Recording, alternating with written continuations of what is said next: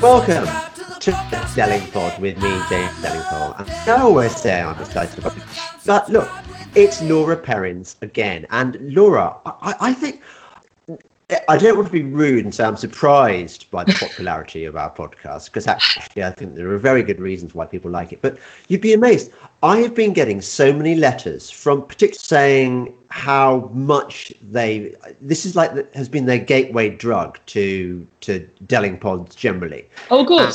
And, and no, absolutely, and and it makes me realise that well, are women quite shallow? are they as shallow as men in their way? Do they do they have to have a, a, a, female presence in order to make things like to help them along, to hold their hand? Well, I do.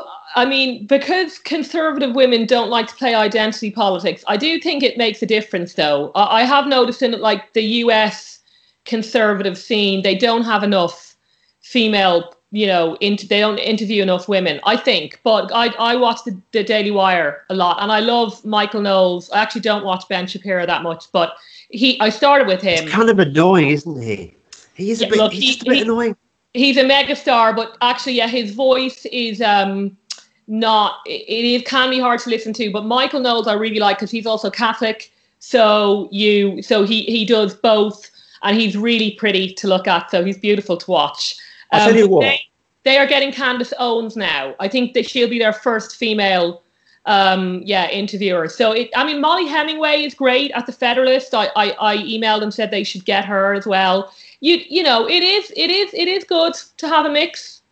Oh, listen, don't get me wrong. I totally love, I totally love conservative girls. I, I conservative women. Yes. It, it's the, the ones you mentioned. I just yeah. Fantastic. And and and it's just and also you're nice to look at and and, and you're different. And so I'm, I'm not sort of really really having a go at the idea that that you need a woman on board to get the, the, the women audience in. I think that's absolutely fine. I'm very very happy. Um yeah. so i this morning i was reading i'm sorry oh. to say this laura I, I read your piece in the daily mail. Yes. and I'm just wondering, do do you find that you, when you're writing for the Mail, and and mm-hmm. I can say that this is the case with me as well, you slightly rein yourself in. You you slightly sort of make yourself a bit more moderate. I mean, you're quite feisty on Conservative Woman and on podcast. Did you did you rein yourself in? Well, I think it's interesting with Mail because a lot of the time you're actually trying to rein them in they you know sometimes they come to you with an idea and they're like we want you to you know say this and say that and because they're the maid you're a bit like mm, uh, you know i'm not going to go that you know it, i just genuinely don't agree with that position so i'm not going to go there. For this piece and i don't mind telling the the, the viewers and a lot my pieces are ghost written for the mail so you talk to somebody and he writes it up for oh, you. okay. Yeah yeah. I wouldn't oh, have nice, even had time nice to work. do it in my defense. So um, well, I didn't even get the paper yesterday, so I have no idea where it was. Obviously, I've read it online, and I know they get, you have you have to approve it and, and all of that. Sure. Um, so I think their position was we really, really oppose passports, but we do not want to get sucked into anti-vax in general. That's and so. This is what I thought. Yes, and I, my, my position is you know, um, whatever happens, we your first step is you must oppose any kind of compulsory vaccine, passport, papers, please.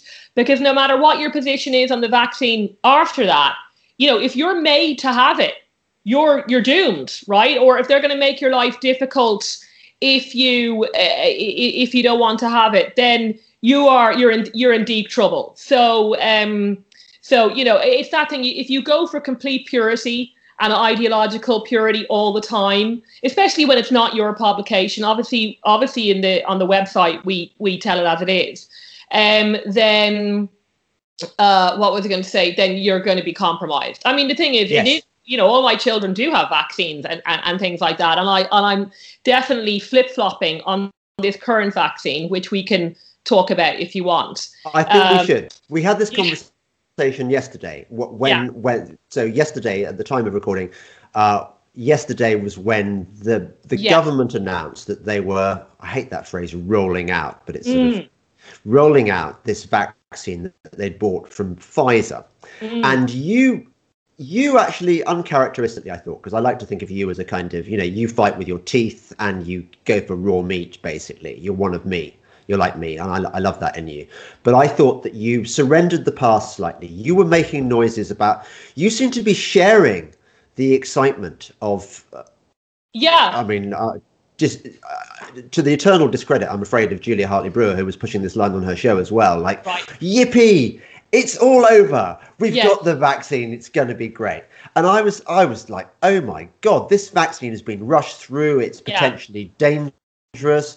Yeah. And you were saying, you were saying, no, I'm okay actually because I've got a friend and, and a friend in, in in the vaccine industry yeah. who's been telling me that it's okay. And I was thinking, Laura, what possible reason reason could your friend in the vaccine industry have for saying that the vaccines are all going to be okay? And it, before you, uh, I give you a chance to defend yourself. Yeah. It reminds me of a conversation I had. Do you remember Telegraph blogs? Telegraph went through a brief period oh, of, yeah. of, of, kind of uh, conservative. Well. Yeah. The mail, the mail copper Telegraph blogs. The Telegraph blogs for a period were absolutely fantastic. They were very robust. They had some very feisty right wing voices like my own. I mean, this is it, it, this is when I started to spread my wings and realize that actually okay. this was the future. And I remember I was writing a lot about you know the the, the whole environmental scam and about global warming being bollocks, and uh, that was where I broke the the Climategate story. So it was my biggest biggest scoop. Yeah. And I remember the the blog's editor, D- Damian Thompson, taking me aside uh, and he's saying Jamie, he's he used to call me Jamie. Um, Jamie, I've spoken to a friend about who knows about climate change, and he, and he says you're wrong.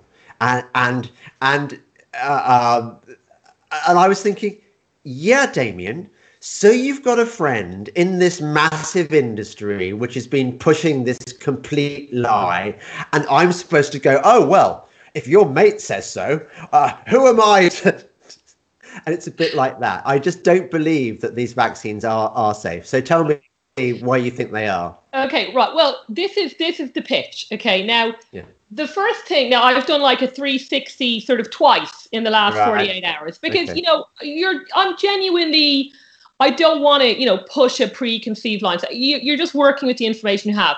I mean, at, the first thing James is to say is that although in the first you know podcast we said how you should never really trust uh, politicians don't give them the benefit of the doubt etc etc see me nodding yeah when it comes to a, a, a story like this you know i do want it to be over james you know part of me surely oh, we all want it over and that we don't want these nefarious influences everywhere okay and I and, and yeah, C.S. Yeah. Lewis, C.S. Lewis wrote about this. And you see, I don't want to be on the right the way you know the way the people on the left see racism and white supremacy everywhere.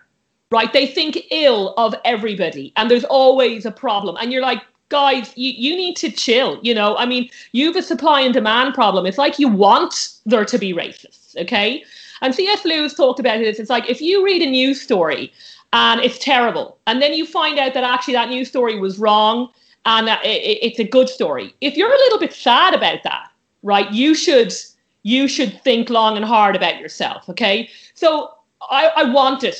I, I want the vaccine, and I want it to be safe, and I want it to be over. Okay, so part of you wants that. Now, on the other hand, before I, uh, the night before, I was thinking I did a little bit of research on vaccines and on the WHO, as we know, and from the horse's mouth, the World Economic Forum, who are obviously a problem. They are, they they themselves admit it's ten years, ten years to get a vaccine. Okay, from whatever R and D to the to the finish line. So as I said, as I texted to you, I'm like, well, so this is something. If they're able to turn this around in what nine months, that's never been achieved before in human history.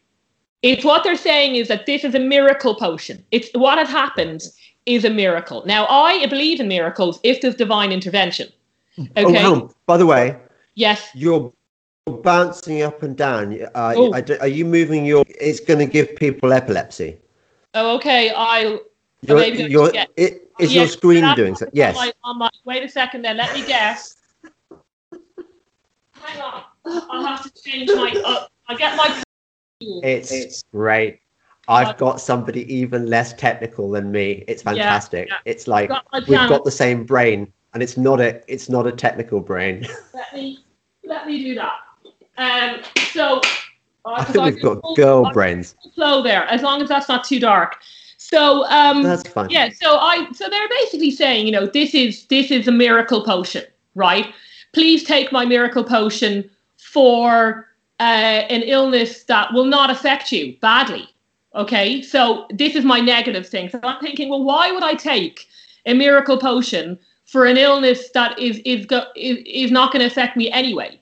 So that would certainly be my I'm not taking this vaccine position. And the other half of me is I want it to be over, you know. Um, okay. And without can doing, I just address your first point? Yeah. What you're saying, what you're really saying, Laura, is that you don't want Tinkerbell to die because no, she's such a sweet little fairy with her little wand and she no. flutters around. Yeah. And you'll do, and you know that if you say you don't believe in fairies, Tinkerbell gets it, and that's. It's noble. If Tinkerbell actually existed, that would yeah. indeed be, be a be a, a, a, desirable thing. But she doesn't exist. Tinkerbell never existed. So if you say you don't believe in fairies, Tinkerbell's not going to die. She never lived anyway. She was only in Peter Pan, which was fiction written by J.M. Barrie. I'm sorry to break it, but there it is. Yeah. And the second thing is, sorry, um, I think your second instinct is right. Have you seen the written by Mike Yeadon? Yes yeah. Now, what do you think about that? I mean, given that Mike Yeadon yeah. was was head of the very de- department yeah. at, at, Pfizer, the I company know. that's rolling out this vaccine, he was the head of their respiratory infections department. And he's written this this letter with yeah. a German uh, doctor called Wolfgang Wolfgang Wodarg, yeah. I imagine is how you pronounce it, who was a physician and epidemiologist. And he points out he points out inter, inter alia.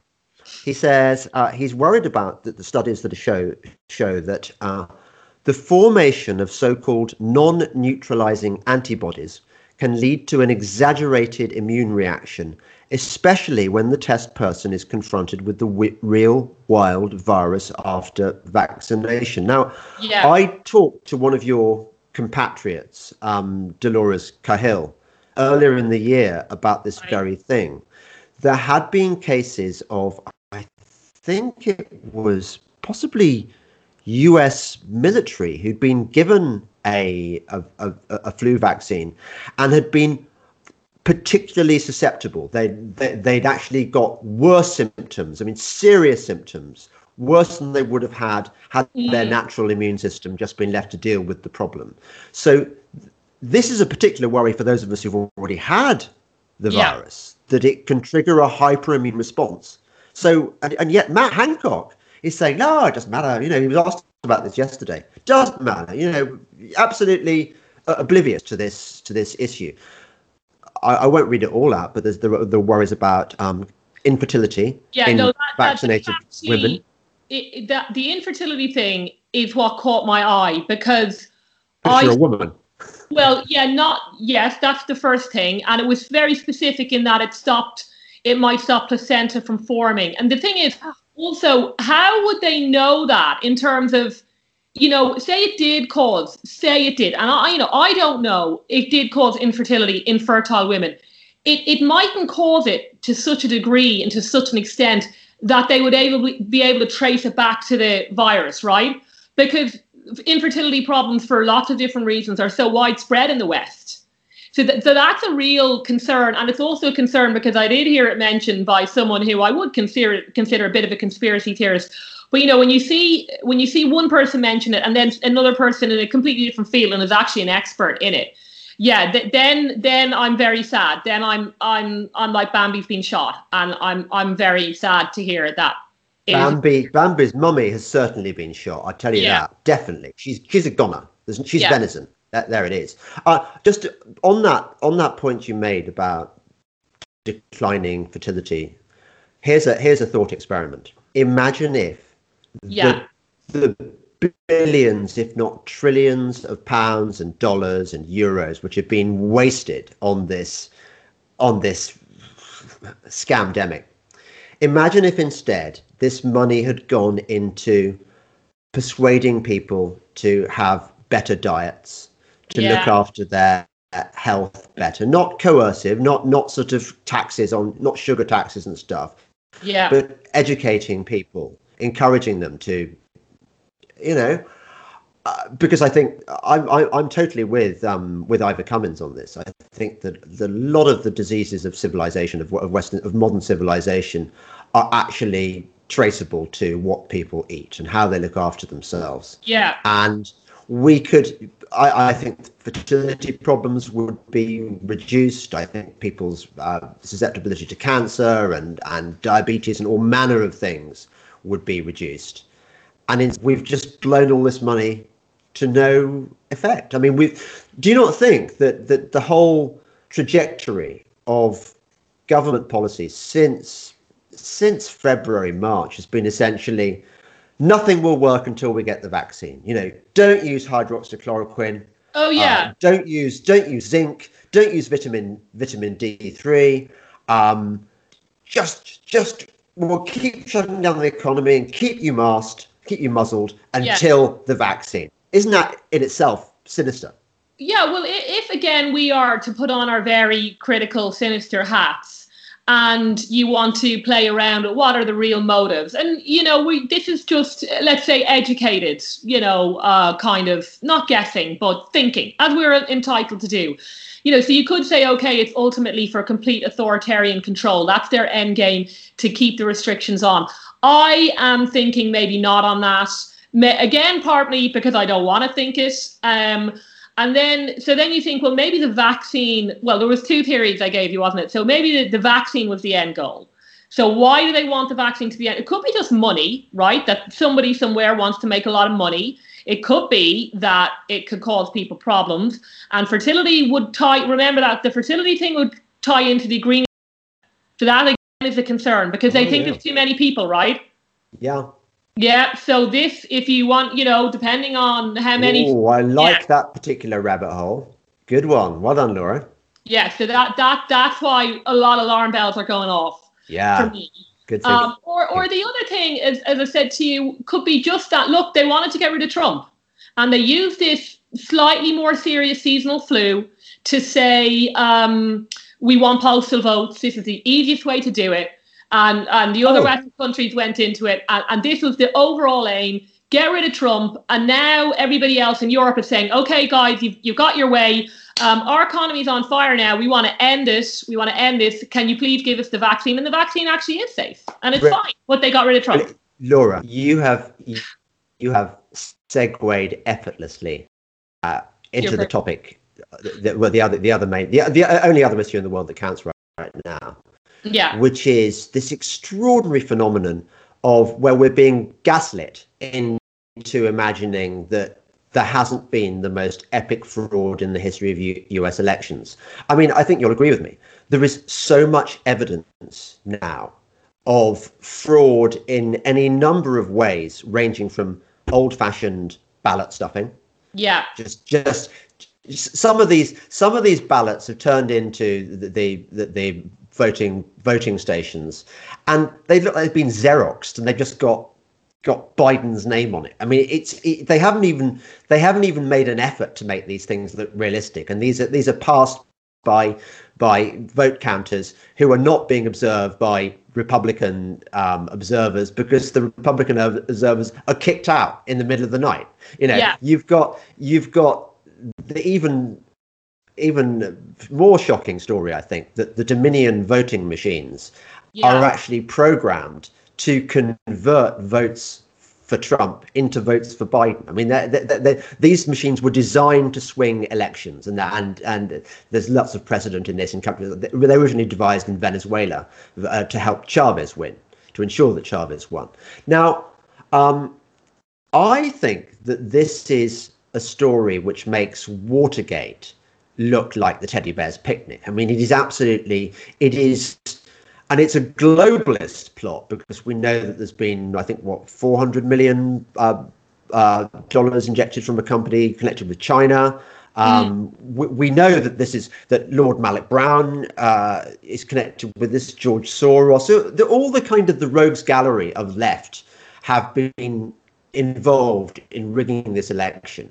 And in the UK, our media has been going, no, uh, and here is President President elect yeah. Biden's new cabinet, and this yeah, yeah. is what President elect Biden is going to do. And you haven't just got this in the Daily Mirror, left wing newspaper, mm. but you've got it in the Daily Mail, in in the Telegraph. You've got people like Andrew Neil, who we sort of thought for a time was a conservative. I don't think he is actually.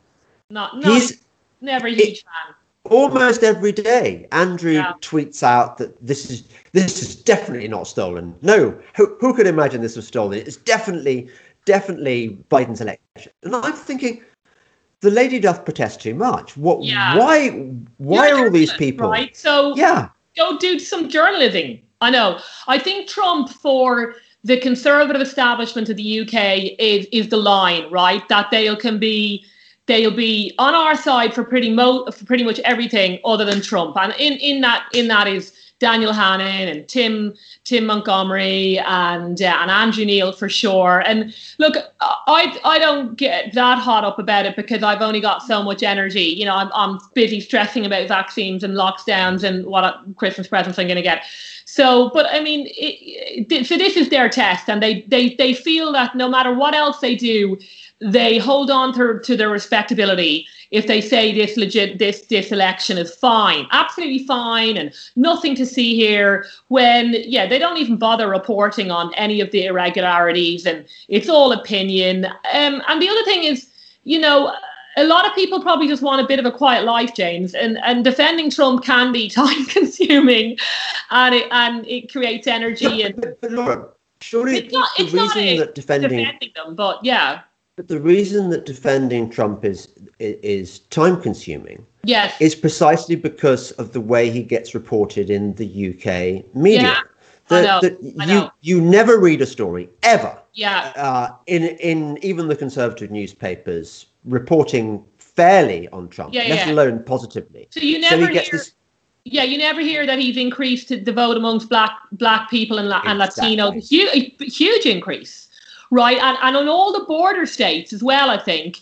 Um, a big increase on, on with, with, Latino votes. So when everybody tells them, if you take a hard line on the border, you take oh a hard line on the wall. You're freezing.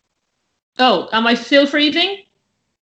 That was really bad. Then every every golden word you said just then was just like. Uh, okay, I'll say.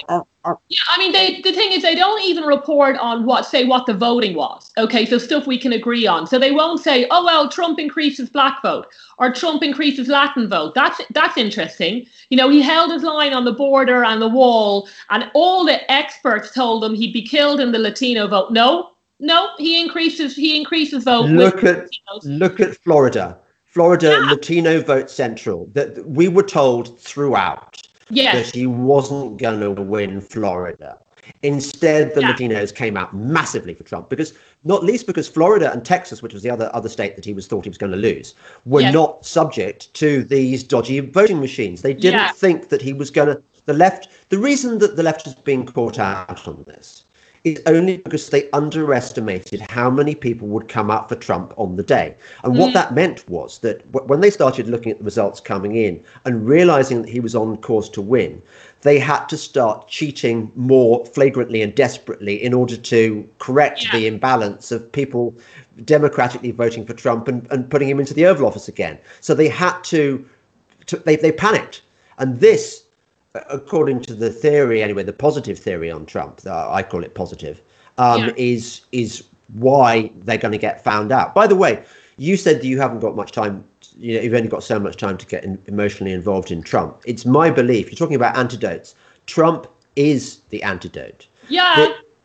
unless Trump gets back in, what we're going to have is we're going to have this kind of globalist medical uh, sort of big pharma establishment. Look at look at the moves that that Biden has made already. Or you know, I think masks should be compulsory in every state. He's yeah. no he's no friend to our freedoms, no friend to. Oh no, I agree. Trump would be the counter to all this. Oh no, I agree. Look, the British the British media are terrible. As I said, even if you don't want to be pro Trump, why don't you just report some interesting stories, right? Yeah. As I said, on voting patterns. How did the women vote? How did that vote? It's all you know, orange man bad. Yeah, yeah, you know, thanks. We've heard that for for go and go and you know, go and give me an actual news story. Now, in my defense of me defending Trump, I, I, I had to, I went on a big defense on Trump to my parents of all people, who now this is how effective the media are. So myself and my parents are pretty much actually at one on most things, but they really don't like Donald Trump because they watch CNN. And when I'm on the phone to them, I can I can literally hear the CNN talking lines, and I'm, I'm calling them like I didn't call to, to know what CNN said. I know what they said because I've I've seen it in Michael Knowles' podcast, might I add. Um, and it's so effective, though. It's so effective. So anyway, I, I did do a big defense of, of, of the Donald. I was like, I love him. I love his hair. I love the tan. I love the tie. And they're like, no, no. And I'm, I'm just like, don't, you know, try and manipulate me into not sort of defending someone. So I will if it's necessary, but you know, there's there's only so much you can do. But I mean, it'll it'll be interesting. I mean, I, yeah, look, it will be bad if if he does definitely lose. And and I mean, for, okay, so this is a story they could cover because his is it the equivalent of foreign secretary or secretary of state? He's another pro-war neoliberal um, bombing guy. Have you? Do you know? Guy? Yeah, Biden. Oh, Biden's sidekick. Yeah, yeah, yeah. It, it was. Do you know what? I've been I've been a bit mummy make the nasty things go away and in ah. terms of in terms of yeah, Biden's yeah, cabinet. Yeah. I mean no, I know who you mean. Yeah, yeah, yeah. The very, very suave guy with, you know, the typical, yeah, just typical, typical guy. He, I mean, let's just see. Let's do the countdown onto the next foreign war. Let's just wait and see. Well, it's, it's interesting, isn't off. it, that that that Trump Trump had tremendous opposition from senior levels of the military. I don't know whether we discussed this on the last podcast we did, but for example, yeah. Mad Mad Dog Mattis, Mad Dog Mattis, who I had I had thought at one stage was a kind of cool guy because I think when he was taking the bridge at Fallujah, I think it was, right. he was one of those. He was a bit like Patton. He was he was the guy who's striding around with it with his pearl handled uh, pistols um, while all the men are taking cover, and he's like, you know, what is this? It's uh, and and he's got his hands on his hips, and he and he, and he's giving commands, and he's fearless, and you think, yeah, this is why this is why America, you know, is is, is great. But actually, no, he's just another another cog in the military industrial complex. Yeah. A lot of a lot of these a lot of these senior senior military figures support the Democrat uh, yeah. or or they, the or the GOP swamp. Uh, because both those those institutions, whatever you want to call them, both those variety of alligator, want more foreign wars. They want wars so that you get promotions for the senior military, so you get juicy defense contracts and stuff. And Trump, quite rightly, has been saying, "I don't want to get involved in these wars. They cost blood and treasure." Yeah, and, yeah. and uh, and yet you never hear this, and you'd never know this from the UK media again. You'd never no, know that he was the opposite of a warmonger. If you think he's if if Biden is going to be our next president, can we have some examination on on yeah all his picks and not just fawning? You know, aren't they great because the orange man didn't pick them? You know, I mean, the thing yeah. is, you, you, you actually at the moment the only pushback is coming, of course, from the hard left who are seeing some of this, who are a lot of this depicts, Isn't it interesting? Yeah. You were seeing that a lot of the pics are um, very establishment, military industrial complex, more foreign wars. Um, so this is the thing. Sometimes your enemy enemy is the only one who will tell the truth in terms of what's happening in the perceived center. Um, you won't get it on the, the the right of center because they're you know they're in it as much as anybody else.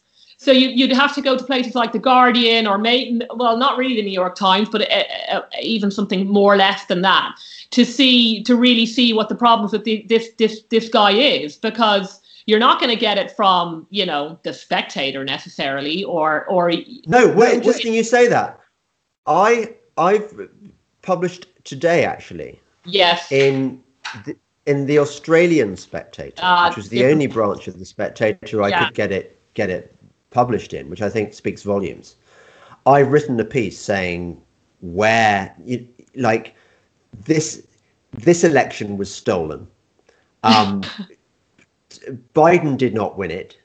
Um, why is nobody reporting on this stuff? And it was, I, I mean, I am slightly gobsmacked. Look, we've got, we've got certain maverick newspapers, let's say. So you've got probably the most conservative, the, the, the papers closest to where we are are probably yeah. the Mail on Sunday and the Sunday Telegraph, and also the Mail. Even though I mean it got completely cut um, over over Brexit and has been ghastly for most of the time over coronavirus. Yeah, has recently but started becoming very robust. But but, but you know uh, the the Mail on Sunday and the Sunday Telegraph. Why, for example, is neither of those newspapers running a piece by me or by you saying I know that you may not come across this idea before, but have you considered that Trump might have won this election? Why aren't they running these pieces? I mean, your voice and my voice used to be would have been considered not beyond the pale at one stage in in in our uh, in our career lifetime. Yeah. And now, whether whether it's whether it's climate change or whether it's um, the Great Reset. I mean, okay, have you read anything about the Great Reset in the papers? No, it, I didn't think so. It, it's still considered, you know, I think sort of too too far out there. As you said, they just don't look at the because they don't want to look at the evidence, or they don't even want to think about looking at the, you know, looking at the evidence. Look, I think. I mean, in terms of you know generals being brave on the battlefield, and I, I mean this applies with media as well. You know, people hate being crucified by the mainstream media there is that is scarier than being fired at by the Taliban in a way. If they come at you, or if you're a journalist and you, you're suddenly put outside the circle as opposed to inside the circle, people find that yes. quite terrifying. You know, so I mean, I never considered myself inside the circle, so it doesn't really matter to me. But if you're in it's... the Telegraph and you're deep in it, and you think you're going to run something that's a bit edgy that will will put you on the far right not not you know, some cave dweller on Twitter, people whose opinion you actually value, and suddenly you're considered yeah, yeah. far right. You know, that is a terrifying prospect for a lot of people. And and this is, you know, this is this is part of the reason why they're just so so careful. You know, it, it, it takes courage to run those pieces. One of the best things that's happened to me in my life, Laura, and I offer this as a tip to anyone. I I now do not give a yeah. flying fuck what people in the mainstream establishment think of me. I just do not care. And occasionally they have a go. Uh, uh, um, there's been a couple of instances on on on Twitter recently where um, that guy who the the guy who owns Hat Trick Productions that that puts out Have I Got News for You? I forget his name. Cambridge Cambridge graduate okay, from the yeah. north. Um, whoever he is, you know, probably got a got quite a strong Twitter uh, presence. This isn't Once James asked me off, Felton or someone, is it? This isn't. No, no, no. no. Oh no, I, that's I a different person. I don't. Who is James Felton? Where does he? Uh, like, he's a nobody. Who uh, cares? Uh, never heard of him. Yeah. But okay, so um, oh, what's he called? Anyway, it doesn't matter what his name is. This no. this guy once asked once asked me on Have I Got News for You. Uh, you know they pay like five grand to go on. No, pay you five grand, and I said I said not interested, not okay. interested in being your your token right wing dickhead Ew. to be mocked by your left wing. Um, anyway, so, I would never turn down that amount of money. Never. No, no, no, no. Well, you see, the, the integrity is worth more than money. Well, I so say he, I want, um, but you know, he he tried tone policing me on Twitter. You know, he tried yeah, tried yeah, sort of I, suggesting yeah, that that, and and and I see this now and again, and I think I see what your game is, and I'm not going to play because you are part of an establishment that I so despise that it, it is a bit like walking along and uh, uh, and seeing a dog turd, and suddenly the dog turd says, "You are really right wing and Yeah. evil," and I'm thinking, "Yeah, but you're a fucking dog turd."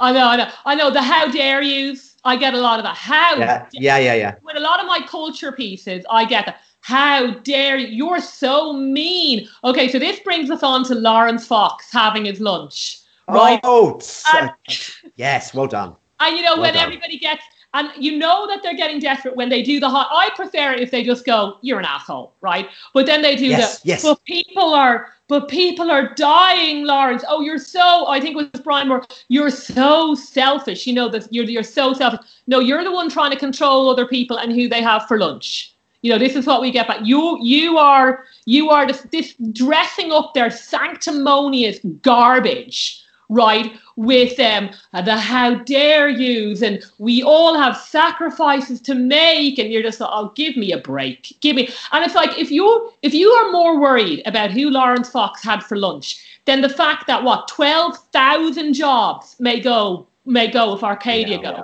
Right? And the, the, the thousands of jobs that will go in the airline industry. And the fact that people are killing themselves over the lockdown which was there was a latest suicide uh, reported in the daily mail. You know and the fact that new mums the, the the postnatal depression rate for new mums has gone up again because of this lockdown. But you never you know you don't spend a half an hour of your life tweeting about that. You will tweet about laurence fox's lunch instead. You know you might as well it just don't. And then, oh, but that's what aboutery. And, I- I uh, heard it. It's, it's a what about what aboutery? What what whataboutery exposes what your motive is.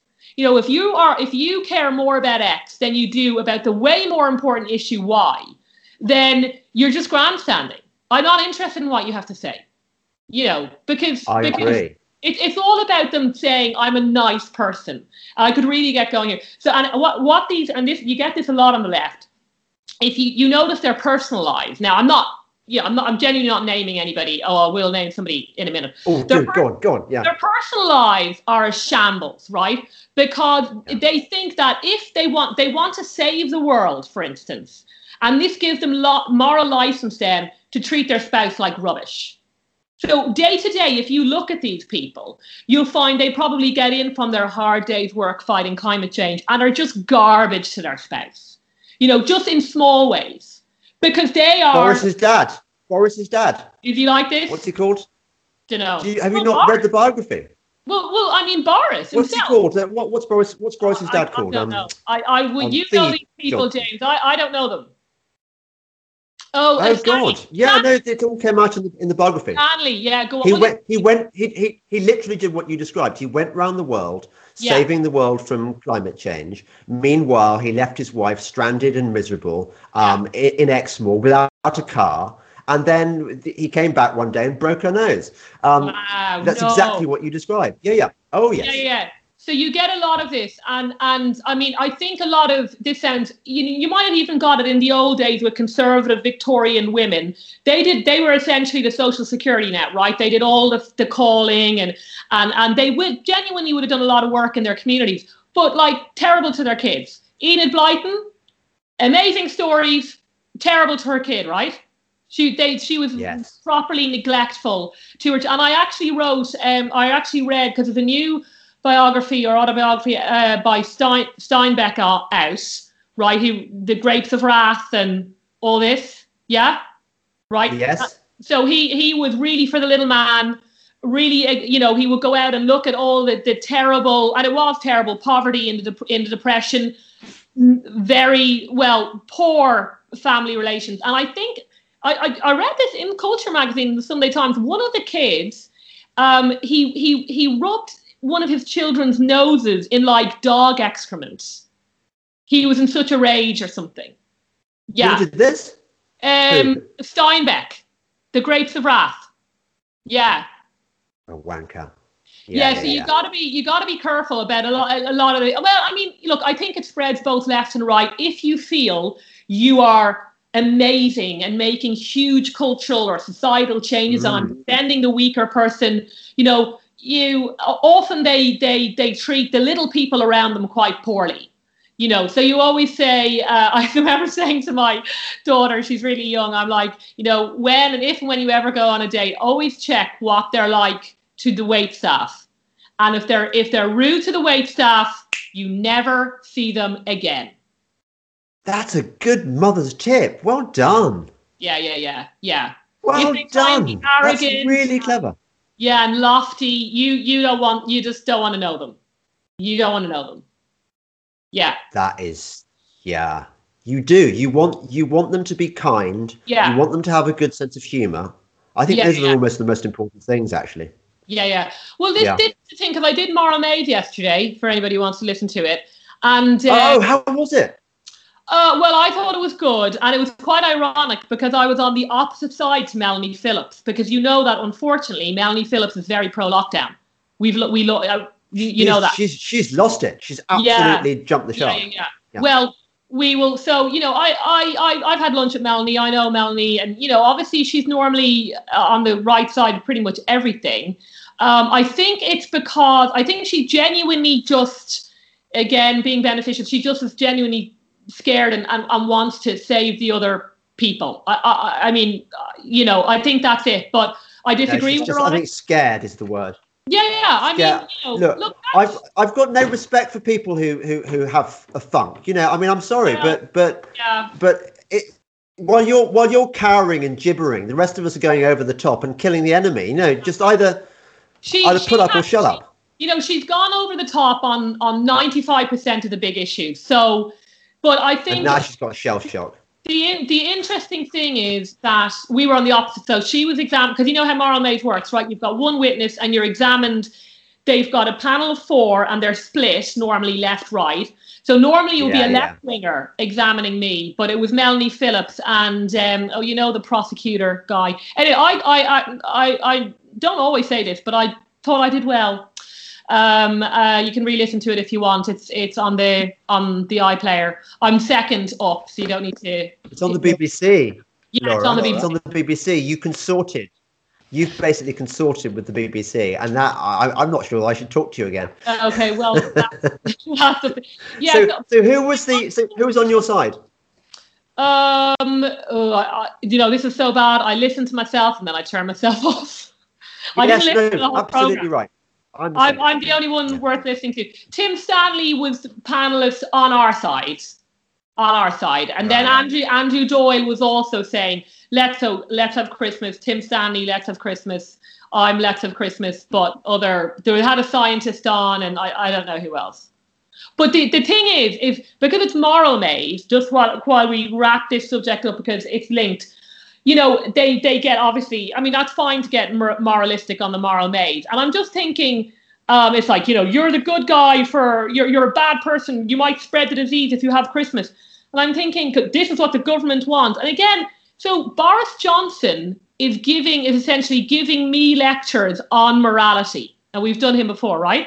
Boris Yes. philandering abortion paying for. I'm i'm on my i'm making my way onto my third wife although i still haven't married her yet even though they have a Yeah. child together and she's living in downing street is now going to give me lectures on the morality of visiting friends or not visiting friends. And i'm like you know what? I think i'm pretty well positioned to make this decision myself thanks boris. You know you are in no position to get on your moral high horse. It, what a crazy world we live in, right? You treat your family like garbage and you think that you can, but because you're saving people from COVID, right? He's probably even worse now because if he thinks he's saving, you know, the whole country from COVID, God knows what he's like. Yeah. Could be, you know, could be. So Yeah. be, be, be wary. Be wary of the Great Crusader because on a micro level, I tell you what, rubbish. If he comes if he comes cruising around my neck of the woods and tries to pull me, I'm going to say no because I can see he's a he's a loose man. His morals are loose. So Yeah. he's not having my bottom. I tell you. Yeah, yeah, yeah. Not no, so I mean, yeah. it's just it's the same thing on Twitter, right? It's a lot. It's all moral grandstanding, and and uh, everybody's trying to say who who's the nicer person. But this is why the left are often very effective because for the right, they have managed to demonize the right, not just as having bad policies, but being bad people. And that's why we've always been at a disadvantage. absolutely right. Can I talk to you about another of my bugbears, which I'm sure you'll share with me? Yeah. Which is this this phenomenon whereby commentators who really should know better act as the useful idiots of of government government's draconian policy, authoritarian policy. For example, uh, there have been certain columnists, and I'll, I'll name no names. I think they're of the female variety, writing pieces about. I'm I'm really quite glad that Christmas is being banned this year. I really don't like the hassle of having relatives around and and and Yeah. uh, and you're thinking this is a piece that should never have been written. It's completely unconscionable. You are turning a, a it's it's a bit like in sort of uh, it's a bit like sort of uh, some columnist in in Nazi Germany saying, "Well, there is an upside to the Jews being killed. At least we have more, more you know. At least now we can." We can we can uh, get jobs in banking, whereas before we couldn't, or something like that. You know, it's it's Yeah. like making light of something which should never be made light of because it's really, really, really serious and bad. Yeah, And yeah. uh, and I, mean, I don't. I think, I, look, every year, every year, The Guardian will run some ridiculously laughable piece on, you know, I'm not wrapping the presents anymore. Women do too much wrapping, and you know, or or you know, I can't believe that San- it's typical that Father Christmas is a man. You do all the work, and he gets all the, you know, he gets all the credit. And they always run one of these pieces.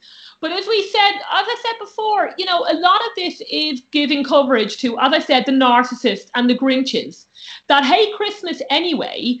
And and I mean, it's one thing to actually be honest about it and say, listen, this actually suits me. You know, I'm happy. I'm happy not to have to do that much work. But then when you get people like, you know, Piers Morgan or whatever saying, uh, uh, nobody should do it. And again, dressing up your essentially Grinchdom um, and and narcissism and spoiling everybody else's fun with, as I said, you know, self righteousness. That um, that's just a lie. And there are there are a lot of Yeah. people. There are a lot of people out there, as I said, who who look.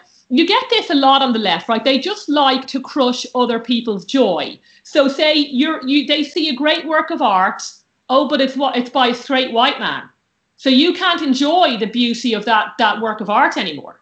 So they destroy that little piece of joy. Or again, they do with Thanksgiving and Christmas all the time. Oh, you know, Thanksgiving. Why are we ce- celebrating the genocide? Why are we celebrating the killing of the Indians? So let's crush that joy. Don't celebrate it at all. Let's crush that joy as well. You know, or um, you know, you're. I mean, the the whole the whole point now of this, what is it, woke them, is to crush any pride or joy we have in our entire cultural heritage. So how very dare you be proud of the fact that you, you know, uh, Churchill say and, and and Britain saved Europe from the Nazis? How very don't didn't you know he was a racist? So they pick, you know, and we're not just talking about respectable historical criticism here, which is fine, you know, that that's fine. But um, they they have been on a downer basically, right? They have been crushing joy in small things for for for for years now. So you shouldn't be surprised that they're now trying to crush all the joy out of Christmas. You know, oh, if you have your and not only are you being consumerist, but you're going to kill your granny as well. This is what they do. Yes. But I think we, we ought to make a distinction here. We expect this, as you say, it was the Guardian's annual piece. Yeah. and it's Oh, fine. mean- It's what the Guardian does. I'm I'm thinking very specifically about people on our side of the argument Yeah. who really ought to be fighting tooth and nail for freedoms, and are then conceding the pass by pretending that this is just a ha ha ha. I mean, the, you, you see this a lot in the Telegraph. The Telegraph did a did a news report on on what's how Sage tells us we should be spending our Christmas, and then it had a Sage are crazy. had a, a list of Sage recommendations, and one of them was I remember seat grandma near an open window so that she can Get you you know, yeah. so the the fresh air can and you're Yeah. thinking hang on a second isn't she more likely to catch a chill Yeah. and die that way than she is of, of catching coronavirus from a slightly less or more ventilated room and what bothered me about this was was that this was not satire the telegraph was not No, no. was not saying Oh. look at this ridiculous Yeah, that's the kind of thing i mean look, uh, look, what can you? What, I, I can't, I can't defend them. You know, I mean, I guess they just, they just, it's either that they just want copy, or someone has said to somebody, "Listen, I'll pay, pay you if you, if you, if you write this." Bill Gates. Have, I mean, Sage. Bill Gates be, did. Yeah. He gave I mean, them three million dollars. Oh yeah. Well, there you go. So that, that there's your answer. It's either money or just influence or fear.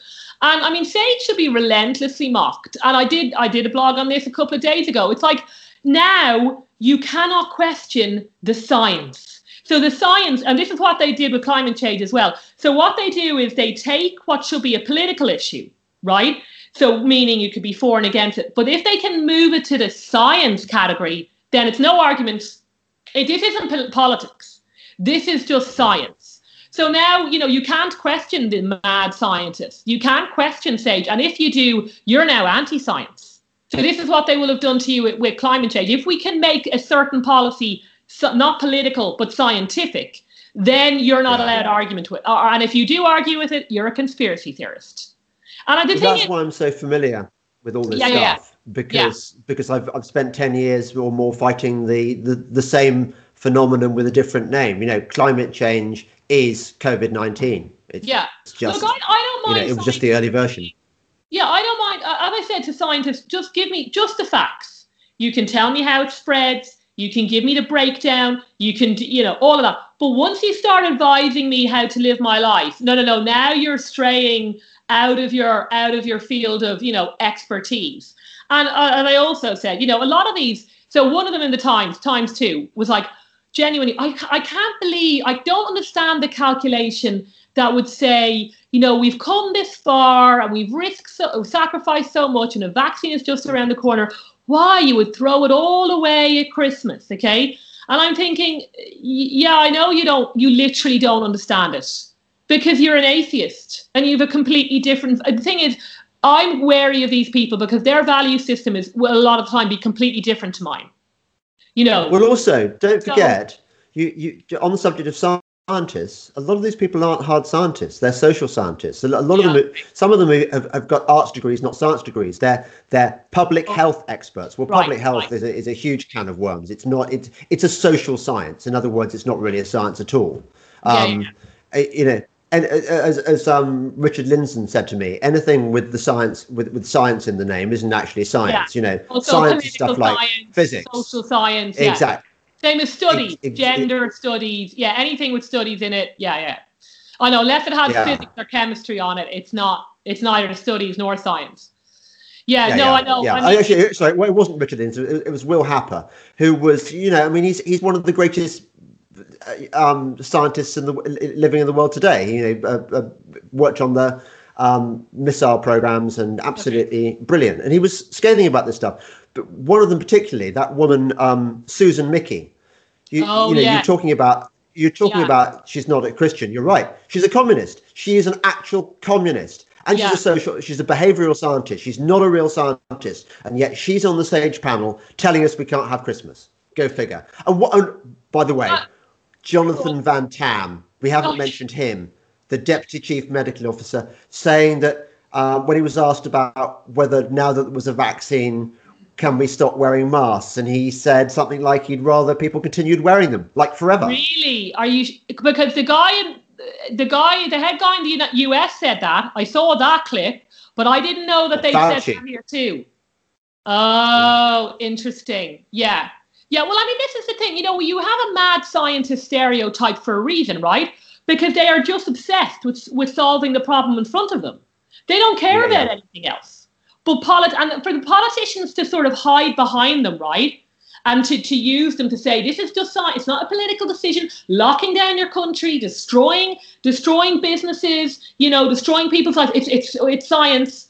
It's so cowardly. You know, it's just so so single cowardly. objective function. That's, yeah, that, yeah, yeah. They're absolutely driven by by one particular goal.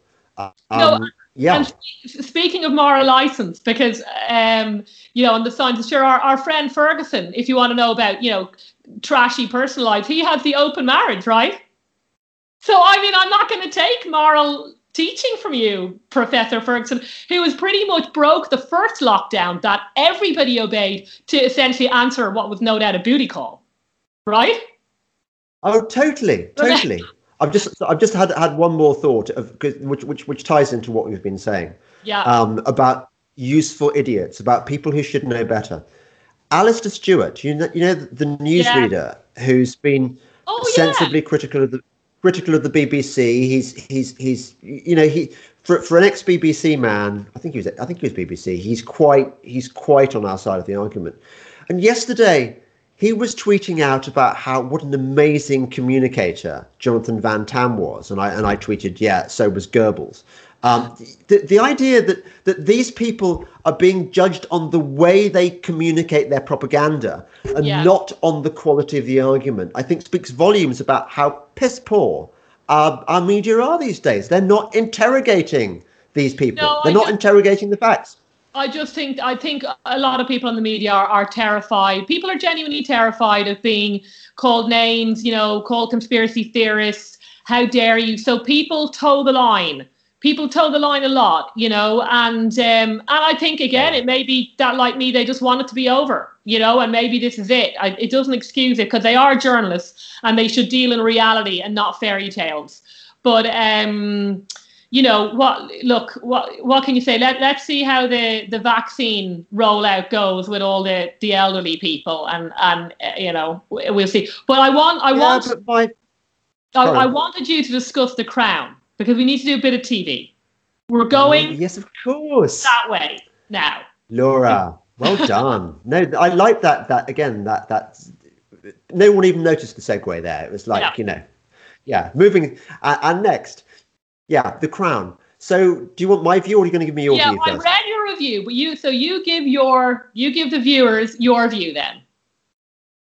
Um, I think it takes tremendous artistic liberties on occasion. And you can see that the guy who wrote it is a man of the left rather than the right. Just just occasionally shows itself that whether it's deliberate or accidental ignorance, but where the Queen uses the word blood sports, which she would never yeah, use. Yeah, she yeah, would always call them as, as, as, as field sports.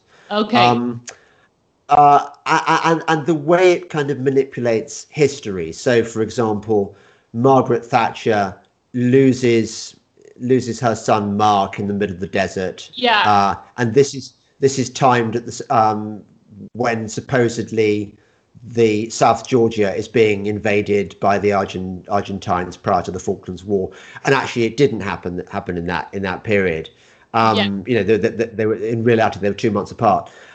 And although I sort of understand that you've got to shape history to, to create a sort of satisfying narrative, nevertheless, that is, this is definitely fiction we're being presented, mm. not fact. And I think that is slightly dodgy, given given how elsewhere they've sought verisimilitude. I mean, the the the the, the, the scenes of, of stag stag stalking, for example, are just yeah. magnificent. They take the breath away. Yeah, yeah, and yeah there's so much money has gone into mm. the the locations and the the casting is often really superb. I think the girl yeah. who plays Diana is fantastic. Yeah, Emma, Emma Conan, um, I think is her name. Yeah.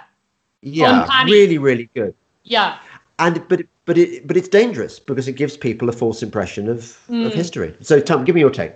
Well, I mean, well, as you know from the previous podcast, I don't watch a lot of TV. So it takes, mm. a, you know, I'm really giving someone a compliment. You watch I, Terminator basically over and over yeah, again. Yeah, yeah, yeah. I stopped. You are Sarah Connor. Yeah, a lot of people like that bit, by the way. So I watched all all of The Crown, and and because pretty much everything on TV is left wing, I I I sort of I I sit there praying for a conservative like program to come along. Now, up until this series, I think I again maybe the hopeful part of me, the Bambi part of me, thinks The Crown is quite a conservative watch because it talks about duty, right? It talks about sacrifice. It talks about like personal sacrifice a lot, tradition, custom. Okay, so you don't get, and it's also, especially the first three, there's quite a lot of religious themes in it. And they did an episode with Philip's mother, Prince Philip's mother in it, who was a nun. Did you? You've watched I, all of it. I liked, I loved that episode actually. Yeah, yeah, yeah. That was really moving episode. I mean, I Wasn't was it? properly moved on that. So she was a Greek Orthodox nun. Um, and it was pretty accurate as well because I like you, you know, you you end up on the phone because I'm younger than you, so I have to check this stuff out. I didn't live through the Falklands, so I don't remember it. I get to get that in. You not? Oh, No, no, no, baby, no. you are Bambi, aren't you? Yeah, yeah, yeah. So you know, I'm checking a lot of this stuff on the phone, and and that was uh, that was a pretty accurate episode, supposedly. So there was a, you know, to me, you're I'm start. It's not it's not Fleabag, right? They're not pushing some sort of liberal individualist garbage on you, right? So Fleabag. yeah. Well, I, I don't I don't want Most I, overrated series ever. I don't ever watch that. So, so I'm I'm I'm trying to give the crown the benefit of the doubt. Now, I mean, I did enjoy the episode. I totally get. And the thing I found interesting is that a lot of people said it does a hatchet job on Charles. I mean, I was a bit like a plague on both of their houses. I can I can imagine that it was you know horrible for both of them. And although the detail may well be ma- made up, I mean, we pretty much know it was a horrendous marriage, and it was essentially an arranged marriage. Um, and you do have, I mean, it actually, in a way, would bring out the Republican in me because obviously I would have less attachment to the royal family. I'd have it be attached to it for conservative reasons, namely, we should be slow to take anything down, right? But I'm not British, so I don't have the same, you know, I, I respect them, but I wouldn't have the same love. But that gilded cage element of it, to me, that would be the argument to for from republicanism if, if you were sitting uh, watching season four. You're just thinking that you can't do this to people anymore. You know you can't you can't demand that they have an arranged marriage. You can't demand this level of personal sacrifice to fulfill a role that charles may now not get until he's what 70 or 80 No, don't You know- don't upset me. I'm hoping I'm banking on never. Please God, Oh, please never. let Charles never. be king. it may well skip him. It may well skip him, but it, it, from a personal point of view, I mean, it, is he can't be that bad. It is that's his whole life gone, James. He's never, No, been, he is. you know, I, I Laura, yeah, he's pushing the Great Reset. He's very, very Yeah, dangerous and. Well, stupid.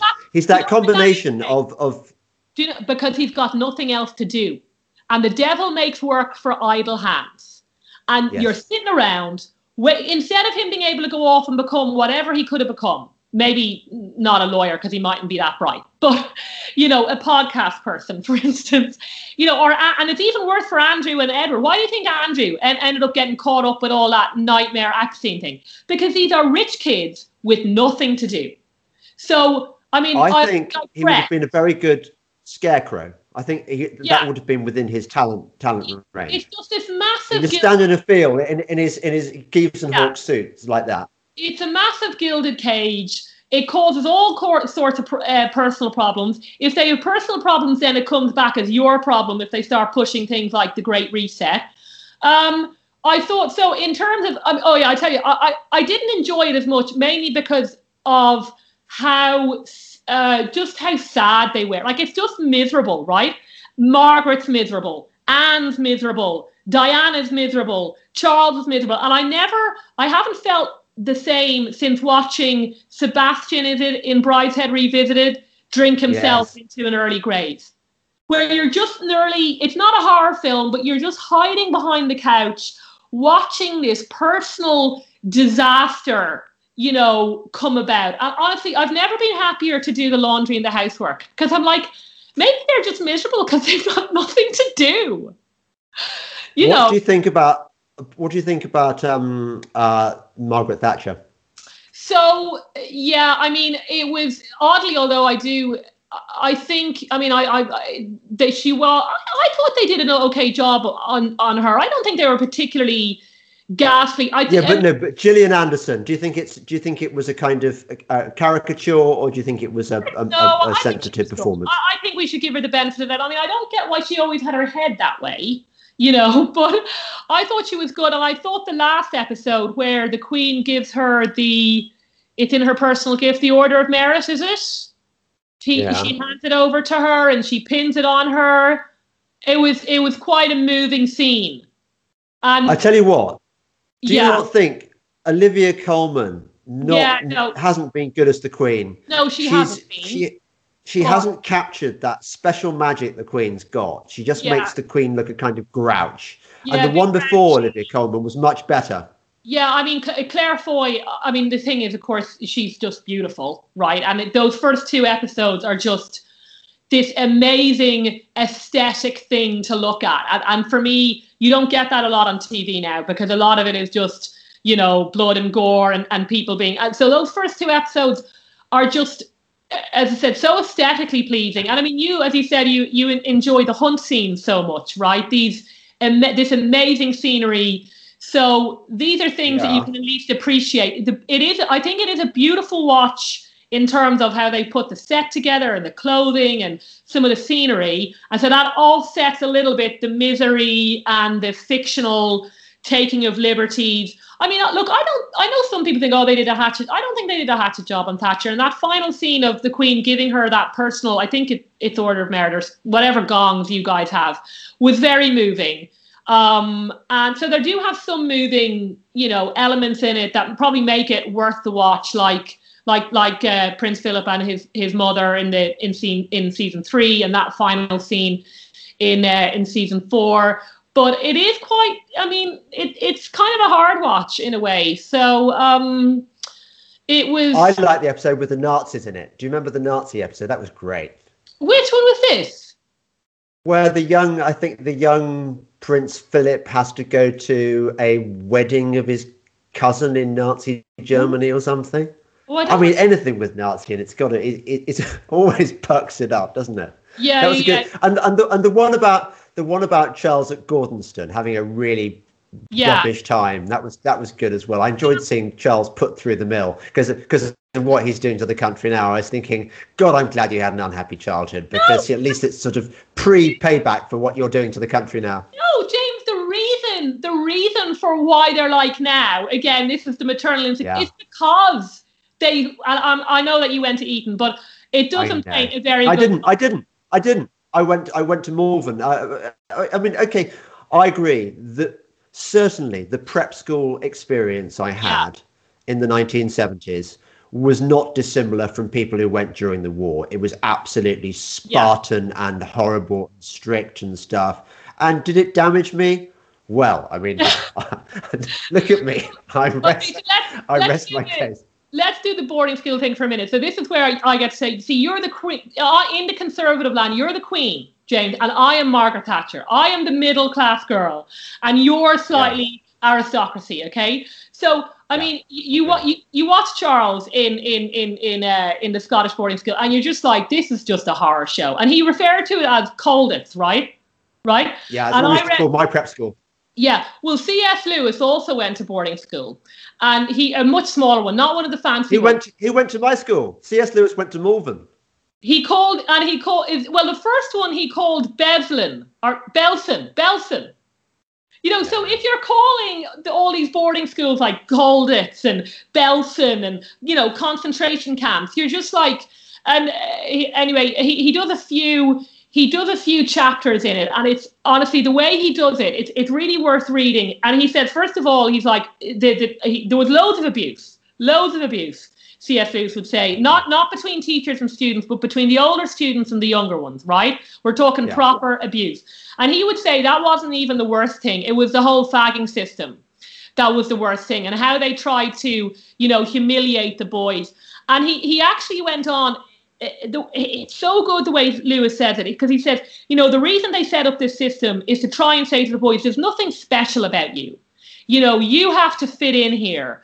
And of course, there will be a minority of boys who would completely reject that and say, I'm way better than you uh, I, you know, I, I, don't fit in here. And they took that with them through their whole lives. And he actually said, and this must have been, and this was right before the First World War, he, he wrote it after that. And he said, like, this is the reason the country is in the mess that it's in now. And when I was reading okay. it, I was thinking, this is this is Boris's problem. This fits in right. so much with what Lewis was explaining. Uh, uh seriously, you'd make nearly close down all the schools tomorrow. Go on, defend. You no, um, and then, then I'm going to have my coffee because it's coffee yeah. time. But um, I, I, am loving this conversation. You are great. I really love you. Um, the no, I do. I think it's fantastic, and um, I agree. you look back at the history of public schools. I mean, not not Eton, for example, which was founded in 1440. So you know yeah. you can't you can't say it had the same purpose as most of the the schools like the ones I I attended were founded in the middle of the 19th century. My school was founded 1865, and they were they were designed to train young men to run the empire. Sure. They tried to in, instill that that that sense of, of, of moral duty, which is why you, you went to chapel every day. Yeah. Although that's that's been removed from the curriculum now, sadly, I think. Um, it's designed to make you play games like cricket. I bloody hate cricket because the yeah. ball is really hard. Yeah. When you catch it, it hurts when it when it hits your your body it hurts and it's quite scary having to but that's all part of the training program sure. you know if you're not good at cricket you don't fit in it's all about fitting in yeah i was I was at school. My house was the. You won't be surprised to hear was the the crazy outsider house. We were just we were just lawless. We had a, a sort of laissez-faire housemaster. God God bless him, called Mr. Stewart, and our house was unusually creative and and we just did not we, we did not fit in. It was great. We were very proud of this reputation. Yeah. and if you look at the history okay well so i said eton's not like other schools but you look at the history of eton. Eton undoubtedly has produced conformists. People, it, it, prepares them to run the country, basically, to become part of the establishment. And I, I look at the behaviour of people like Boris Johnson, like like um, David Cameron, like look at them all. I mean, Prince Harry, um, yeah. Archbishop oh, uh, Justin we Welby. They're all they're all creatures of of the times. They're all creatures of groupthink. They're all sort of aligning themselves with, with the political correctness of the day in order to yeah. get on, in order to fit in. But equally, you do get people rebelling against that system. Look at George Orwell, an Etonian. Yeah. Um, look at me, an old Malvernian. My brother, uh, well, both my brothers actually, are, are, they're not. We don't fit in at all. Yeah. Um, and but the, the, the, sorry, the final point I was going to make was yeah, Public schools are undoubtedly guilty of all the things you accuse them of.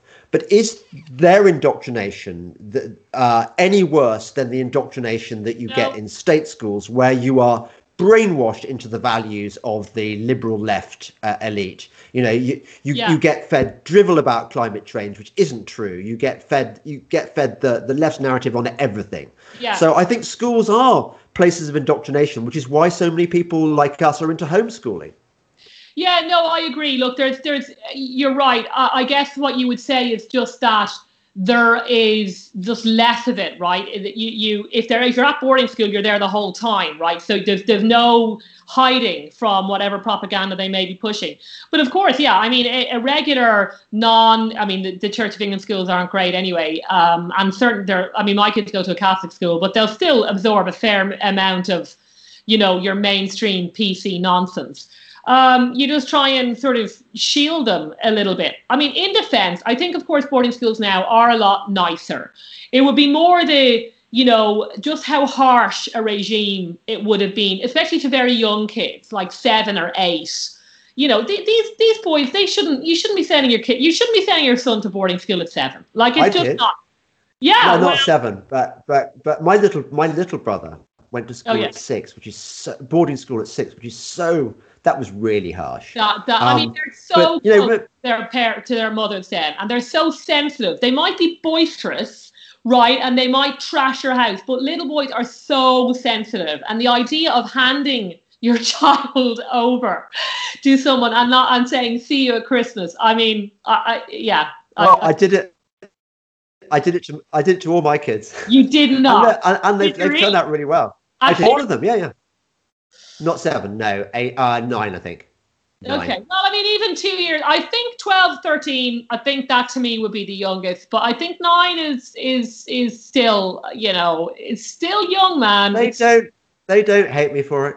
No. They, and, and, and you know, actually, you, you mentioned the point. You, you, Are they all you boys? said that they're all no, two boys and a girl. Okay. Okay. So you said at, uh, that, that okay, it's worse because they're there all the time, but actually the bits where they're there all the time, they're actually engaging with with their fellow kids. They're not they're not being indoctrinated 24/7 by the staff or by the system. Yeah. Actually, they enjoy a degree of liberty within that, you know, that they yeah. they interact with so so no, I wouldn't say that they're any worse at indoctrination than the state system. Yeah, and I mean, you know, they you're, if you're if you bring your kids home and they spend all the time on the internet and and watch and watching the BBC, then it's the same amount of damage. I mean, uh, of course, Ex- you know, exactly worse. Yeah, yeah, yeah. I mean, I, I absolutely, you know, agree. There's there's pluses and bonuses, but are pluses and minuses. But yeah, I mean, uh, you certainly, I'd say they're pretty harsh in the 40s and, and 40s and 50s. There was, I mean, I know you to go, but there was um, Ian Hislop did a thing, a series on the stiff upper lip, the British stiff upper lip, right? And it, yeah. it was it was quite funny, but there was a letter to a book that um, uh, basically he, he read out a letter this was, I mean, probably a hundred years ago, of a boy in a boarding school. Same thing as he was explaining in that they're training them to go to the empire, and of course, smallpox had was rushing, like was making its way through this boarding school, and it was killed, you know, a fair few kids. So he writes to the mother, this little boy, and it's like, you know, the smallpox is here. I'm just wondering if you're coming to get me. And um, they never came. Because as, as, as you say the thing was to make a sacrifice. No you cannot be soft. You cannot pander to this. If he's going to go to india he'll have to survive smallpox. Yeah. I'm just thinking of the of the you know the contrast to now. Whereas if somebody knows somebody who knows somebody who had a cold they'll shut the whole school down that's what they're like now you know that yeah, what they're like now look, at, look at ridiculous. Look at what's happening at Eton. Trendy Hendy, their oh. ghastly woke headmaster. But that's for another day. Yeah, uh, yeah. I, I, need my coffee. Um, yeah. And Laura, you're fantastic. And thank you for bringing, thank you for bringing in all this new traffic and and for being interesting oh, no, constantly and for being one of, and for being one of the true conservatives. Don't remember everyone. Um, sorry, don't forget everybody. Uh, I really appreciate it if you can support my work on Patreon or Subscribestar. It enables me to do more of this stuff. As you know, people like independent voices like mine are increasingly under threat from the crushing, oppressive, liberal left establishment, which is trying to silence voices like mine and Laura. So, um, yeah, thank you very much. And, and please support Laura at Conservative Woman, which is, I think, one of the best conservative websites, if not the best conservative website in the UK. Thank you.